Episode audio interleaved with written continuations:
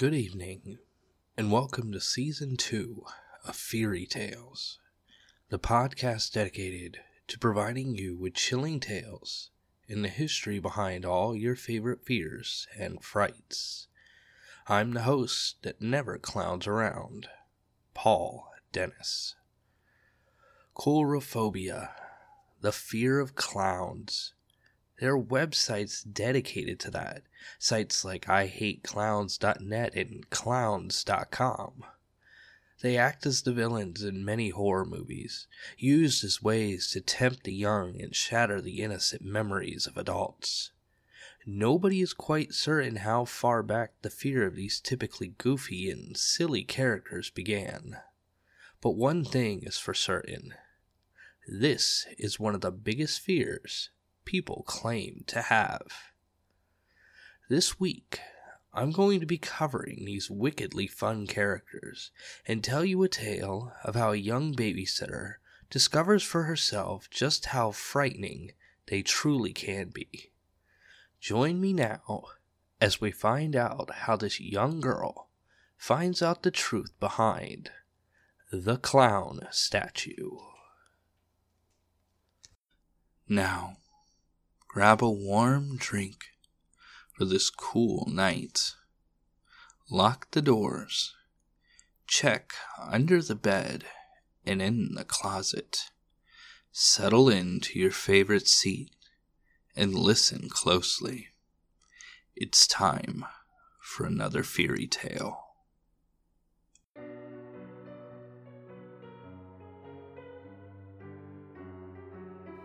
Many years ago, there lived a wealthy couple who had two young children. They lived in a large house along the coast, just out the outskirts of a major city. Every so often, when the kids had been particularly wild or defiant, the parents would decide they needed a break and would go out to a nice restaurant to have dinner, leaving them with a babysitter. One particular evening, they made the decision to have their break and date night. They arranged for a trusted and dependable young girl to come and babysit for them, since she's babysat for other friends of theirs. After the introduction to the children, they finished getting ready to leave as they gave her directions, advising her to fix the supper for the kids and to put them to bed shortly after. After she was done, of course, she was free to watch TV and have anything from the fridge. Opening the door, they stepped out with one final request. The mother recommended having her watch TV in their room. The kids had been having nightmares, so with their room being closer, she could hear them and respond quickly. The girl agreed and bid the parents goodbye and to enjoy their night together. The night moved along as any typical night of babysitting would go. The girl played with the children, made them dinner, gave them milk and cookies. Soon it was bedtime, and she ushered them into their room, reading them a bedtime story. It didn't take long before her soft voice lulled them into a deep sleep. She tucked them in, turned off the lights, and went to the parents' bedroom ready to enjoy some television time. She makes her way into the bedroom, using the light from the hallway to navigate, finding the remote and settling into the large king size bed. Settling in, she began texting her friends, watching whatever was on their streaming service, not really paying attention. The light from the TV helped to illuminate the room, and she noticed an odd shape in the corner of the room tall and stock still. Pulling up the flashlight on her phone, she illuminated the shape and jumped back, a small yelp escaping from her lips, followed by a nervous laugh. Standing there, looking over the bed, was a clown statue. The paint appeared to be worn and faded, bringing a creepy element to the happy face. The red appeared to be brighter than the rest, making it look like it had blood covering its mouth. She laughed again, lowering the light, and texted her friends about the statue. As time passed, the babysitter started to feel more and more uneasy about the statue. While watching the TV, she felt if it's its cold, lifeless eyes were staring straight through her. Every time she looked back at it, she got the unsettling feeling that it had moved, ever so slightly. The stare bothered her so much that she finally put a sheet over the statue and hoped to break that glare. She laid back down, trying to ignore the sheet covered clown, but panic began to settle in at the tension when the phone downstairs rang, causing her to scream and rush down to answer. It was the father of the children, calling to check in and let the girl know that they were running later than intended. She acknowledged him, a little more tense knowing she was going to have to endure staying, knowing the statue was still in the house. Upstairs, a faint thump could be heard. It must be one of the children, she thought to herself. The father continued to talk to her, explaining the situation a little more and apologizing. A creak sounded this time, the girl trying to focus on the father's words, waiting for an opening. Finally, the father began to close the call, and the girl blurted out in panic. She asked him if she could finish the night watching TV downstairs. The clown statue in their room was starting to really creep her out. He laughs, confused, repeating her words Clown statue? The air begins to feel heavy around her, pressure setting in. She repeats herself, telling him she had to put a sheet over the clown statue in their room. He pauses, the hair on the back of her neck prickling in fear, her neck itself hot now. His words come in harsh and demanding. Get out of the house right now, he says. I'm calling the police. We don't have a clown statue. The call disconnected as the color drained from her face. She turned around to get the children and slammed into a large shape. Looking up, she could see the worn out white face, the horrible blood red makeup now stretched into a smile, and the once lifeless eyes now bright and mean. A scream escaped her lips just as the knife the clown was holding came down. That poor, poor girl. I guess when they said that the job had killer pay, wasn't quite what they meant. This particular urban legend first appeared in 2004 as titled The Babysitter and the Clown Statue.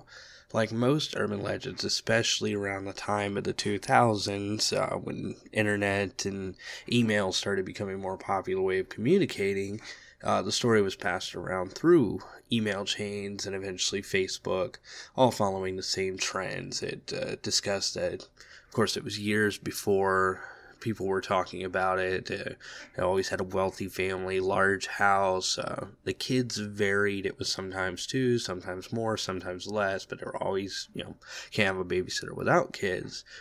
So they would uh, of course, leave her alone. Uh, sometimes the clown statue would be in the kids' room. Sometimes it would be in their room. Sometimes it was a deranged midget serial killer. Sometimes it was just a crazy guy. Um, the difference between our story tonight and the actual urban legend and what the emails would state is that the uh, kids would end up making it out of the house. They would chase down the clown and discover, you know, they were just a crazy person who had possibly been coming into the house and you know, doing inappropriate things, of course. Uh, similar to some other urban legends, such as the man upstairs. Uh, same concept, babysitter home alone with the kids. Um, she starts getting these calls where the some man is terrorizing her, saying you need to go check on the children, and she thinks it's a joke. And you know the calls start getting more frequent, more sinister, and finally she calls the cops, and they trace the call, and they find out that the calls were coming from inside the house. So it brings about this fear of being home alone, being in a strange location, having to take care of people, and threats from inside instead of outside. So these kinds of stories just were passed around, and this one's particularly memorable just because the fact that it is a clown statue. Uh, which, as I discussed in the intro, the fear of clowns, coulrophobia, is one of those anomalies that people just you either get it or you don't. Uh, if you're scared of them, the fear is so real for for you and anyone else that goes through this fear. Uh, particularly, a lot of people like they won't even go to circuses, or they have to sit in the back because they're afraid a clown will even come near them. Uh, this fear is so ingrained, but it's something that's not even recognized in a lot of medical texts and a lot of reports. It, it's a real word, it's a real thing, but people just don't understand where it comes from.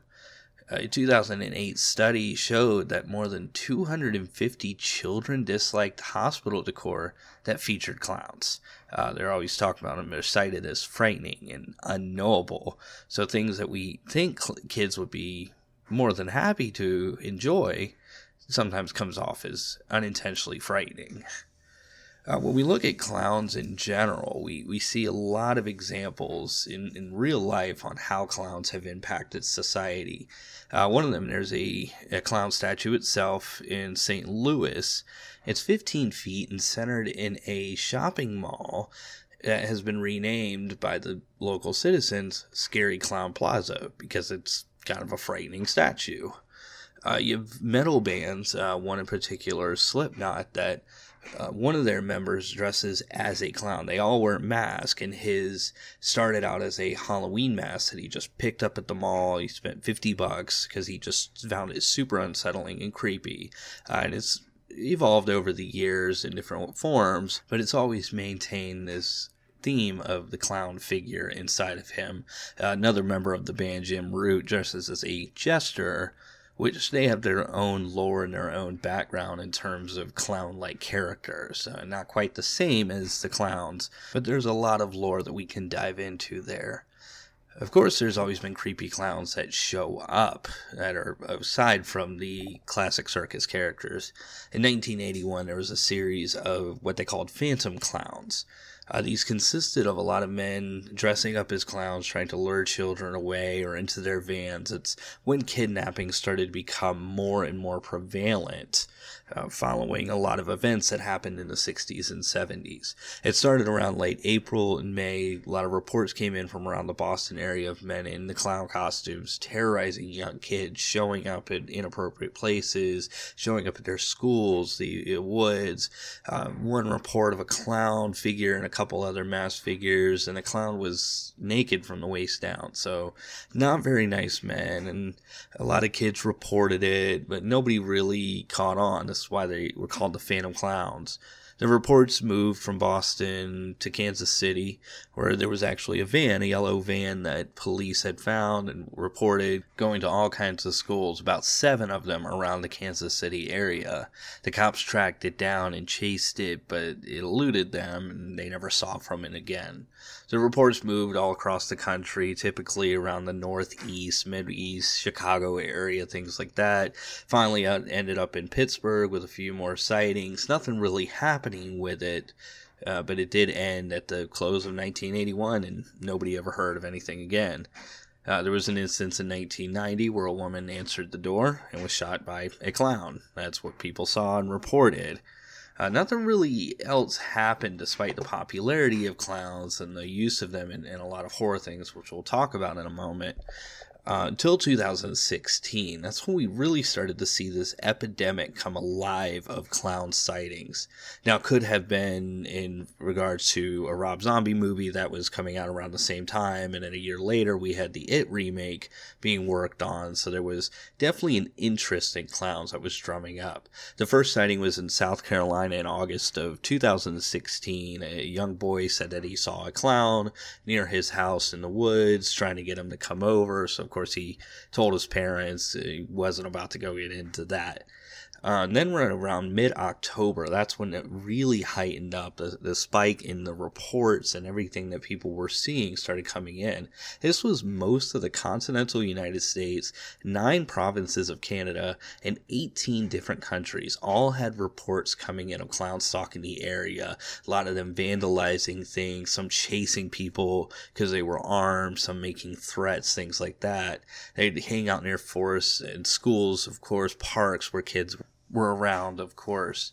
Uh, many of the sightings were revealed to be pranks, catching on to the trend that had started, and of course, the YouTube movement where people want to show off or be part of the trend made it worse. Uh, some did result in arrests for violence, robberies, and a few threats on schools, like I mentioned. Now, the thing is, what many believe is this has links to mass hysteria, stating that while there may have been a few legit reports, of course, and some recorded sightings, a lot of it was sensationalized due to the already prominent fear of clowns. Basically, people wanting to say that they've seen this to try to catch popularity, or people who would actually join in because they wanted to be part of this. Now, the biggest thing, this is what I mentioned about events happening in about the 60s and 70s to cause this fear of children going missing, was the case of John Wayne Gacy. Now, Gacy was a serial killer. Uh, he was active between the years of 1972 and 1978 in the greater Illinois area near Chicago, but uh, he branched out a few times. Uh, with him, his victims were all male.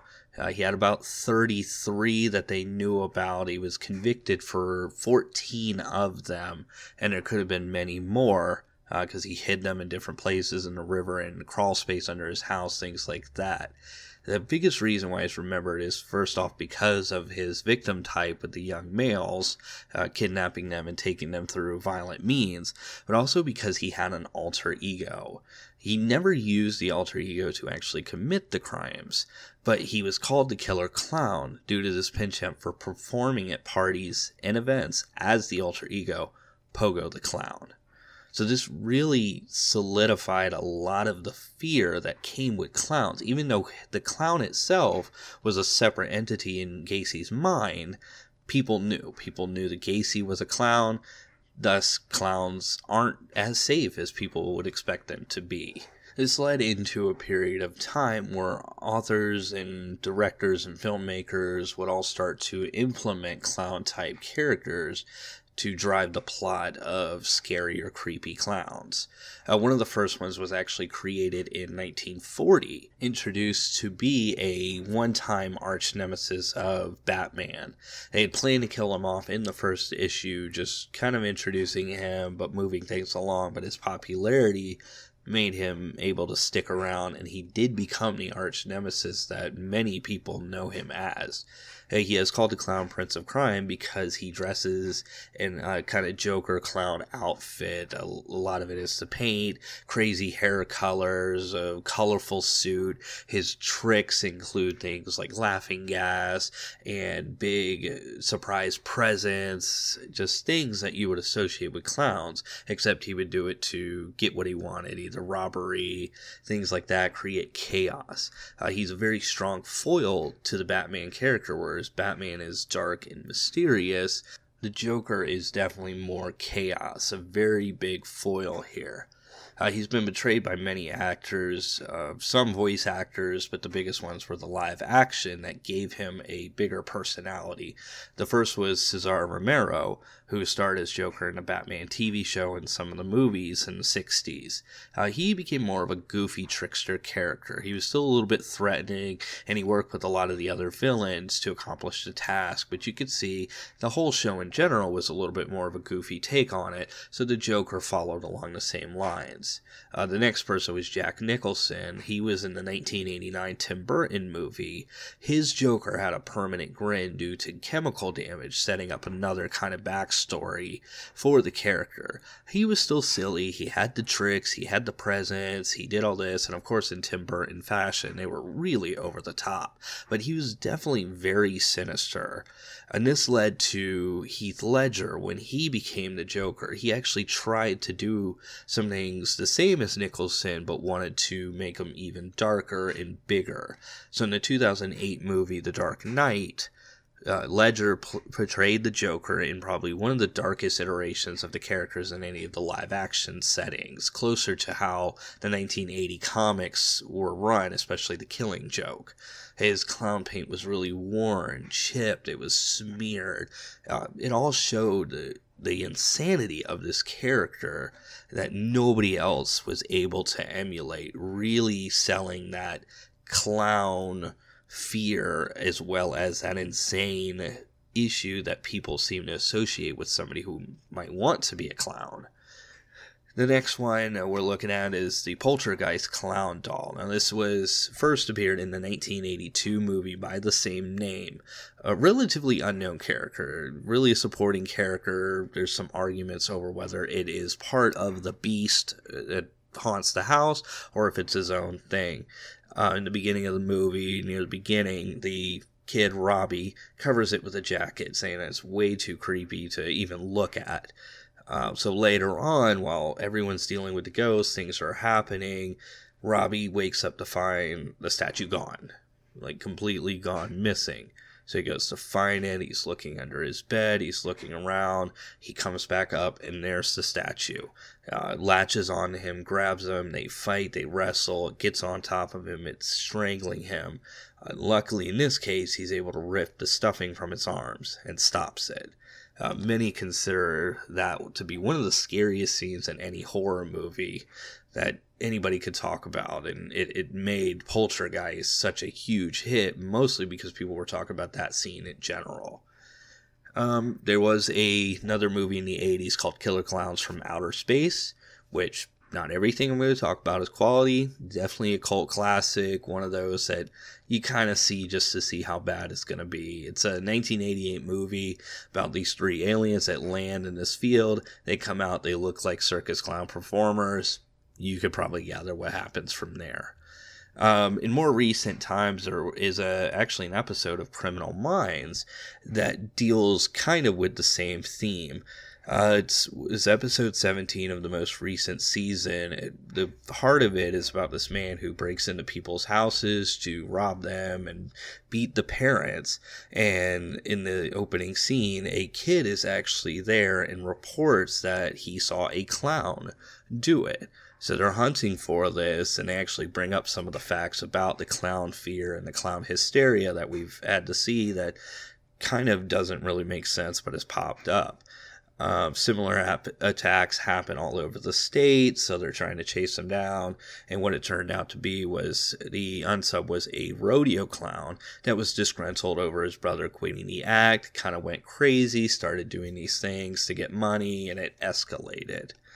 Also, more recently, and this one's probably one of the biggest ones that kind of revitalized this fear in the 2000s, 2010s, was Twisty from the American Horror Story series each season is an anthology that all kind of links together. So they do different things such as Murder House, a sane asylum, things like that. So in season four, when they were dealing with a freak show circus, Twisty showed up. He was a scary clown character, had half his face removed, so he wore this prosthetic smile piece that made him even more frightening.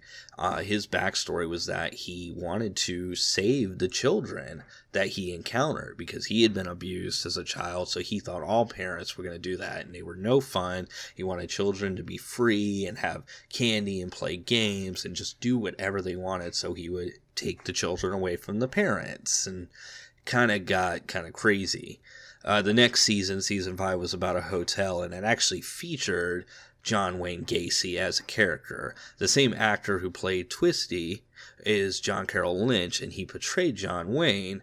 Um, so obviously the ties to Pogo the Clown are very obvious here with one person playing a clown and a serial killer. And then in season seven, we focus on a cult. It's actually a cult of Twisty, where all its members dress up as killer clowns and go around terrorizing people because of this guy. There's a comic book made of Twisty, there's all this lore behind him. So, this one character that was brought in for one season, he really drove the show for a few seasons there. And of course, we can't talk about clowns unless we talk about the big guy, the one that everybody knows. Even if you don't know anything about the fear of clowns, even if you don't know anything about horror, you know this guy. The 1986 novel by Stephen King called It really solidified the hype that was going on in the 80s with making all these killer clowns and showing off their main character, Pennywise. Uh, many link this to the uh, upswing of clown related fears and clown antagonists, whereas the real life instance, uh, the 1981 Phantom Clowns, a few other things like that, kind of started, planted the seed, but this made it grow. This was the tree that everything else is based off of the character itself can shapeshift, so it doesn't have to be a clown. It can be anything. It's actually been things like Godzilla villains, werewolves, leper, bunch of different things. But the one it chooses to be is the clown because it feels that for its prey, which are young children, they would recognize more closely to a clown, somebody friendly, fun, silly, things like that. His signature is a red balloon, so usually when you see that, you're going to know stuff, and it's actually been used, especially during Halloween and during the hype for the new remake in 2017. Uh, people would leave red balloons around, especially near sewers, and really drive up. In fact, a few towns had to issue bans on red balloons because people were using it to frighten other people. Um, in the 1990 miniseries, he was portrayed by Tim Curry, and many do proclaim his portrayal is makes him one of the scariest monsters of all time. Just the way that he could bounce between that friendly, silly character that you really believe was your friend, and then go into this monster was just a talent of his. And for somebody that wasn't even into horror, that's one of the best parts of that. And then in the 2007 reboot, as I mentioned, it was already out. Bill Skarsgård uh, was the new one. He tried to do what he could to separate himself from Tim Curry, not trying to outdo him or be as good, but wanted to bring a new light into the character. Uh, his costume is actually closer to what the book has detailed, so they paid a lot more attention to that. Uh, even in the movie, they throw some more references in. There's a room that's full of clown dolls. One of the characters absolutely scared of clowns, and he ends up trapped in this room because Pennywise sets it up for him. And you could actually see the original Pennywise as a doll, so it added a lot more creep factor. Um, essentially, Pennywise is always going to be synonymous with the creepy killer clowns. As I mentioned with him, you ask anybody about scary clowns, the first person they're going to talk about is Pennywise. So, all in all, you look at these and you have these characters that really they're just, most of them are trying to do their job. You know, a lot of clowns, the people who do it really want to just bring joy, want to be silly, want to help. So, this fact that they are considered scary isn't always their fault. So, so in closing, just always be friendly to your neighborhood clowns, because you do never know when they're gonna strike. I hope you enjoyed the season premiere of season two of Fairy Tales look forward to gracing you with 12 more episodes uh, featuring a lot of different topics that I'm excited to talk about. If you're not following me on Twitter or Instagram, I definitely recommend you do. I'm at Fairy Tales 13 at both of those. And if you're not subscribed to this, if you found me some other way, I definitely would like to hear back from you some feedback, ratings, and reviews. You can follow me at Apple Podcasts, Google Play, Stitcher, SoundCloud, any of your other podcasting apps. I'm there and definitely enjoy hearing from you guys. Uh, you, you can email me at fairytales616 at gmail.com. If you'd like to drop me a message, let me know what you're thinking about this show, any topics you'd like me to cover cover, and I am taking submissions for any work that you'd like me to read and build a theme around and discuss.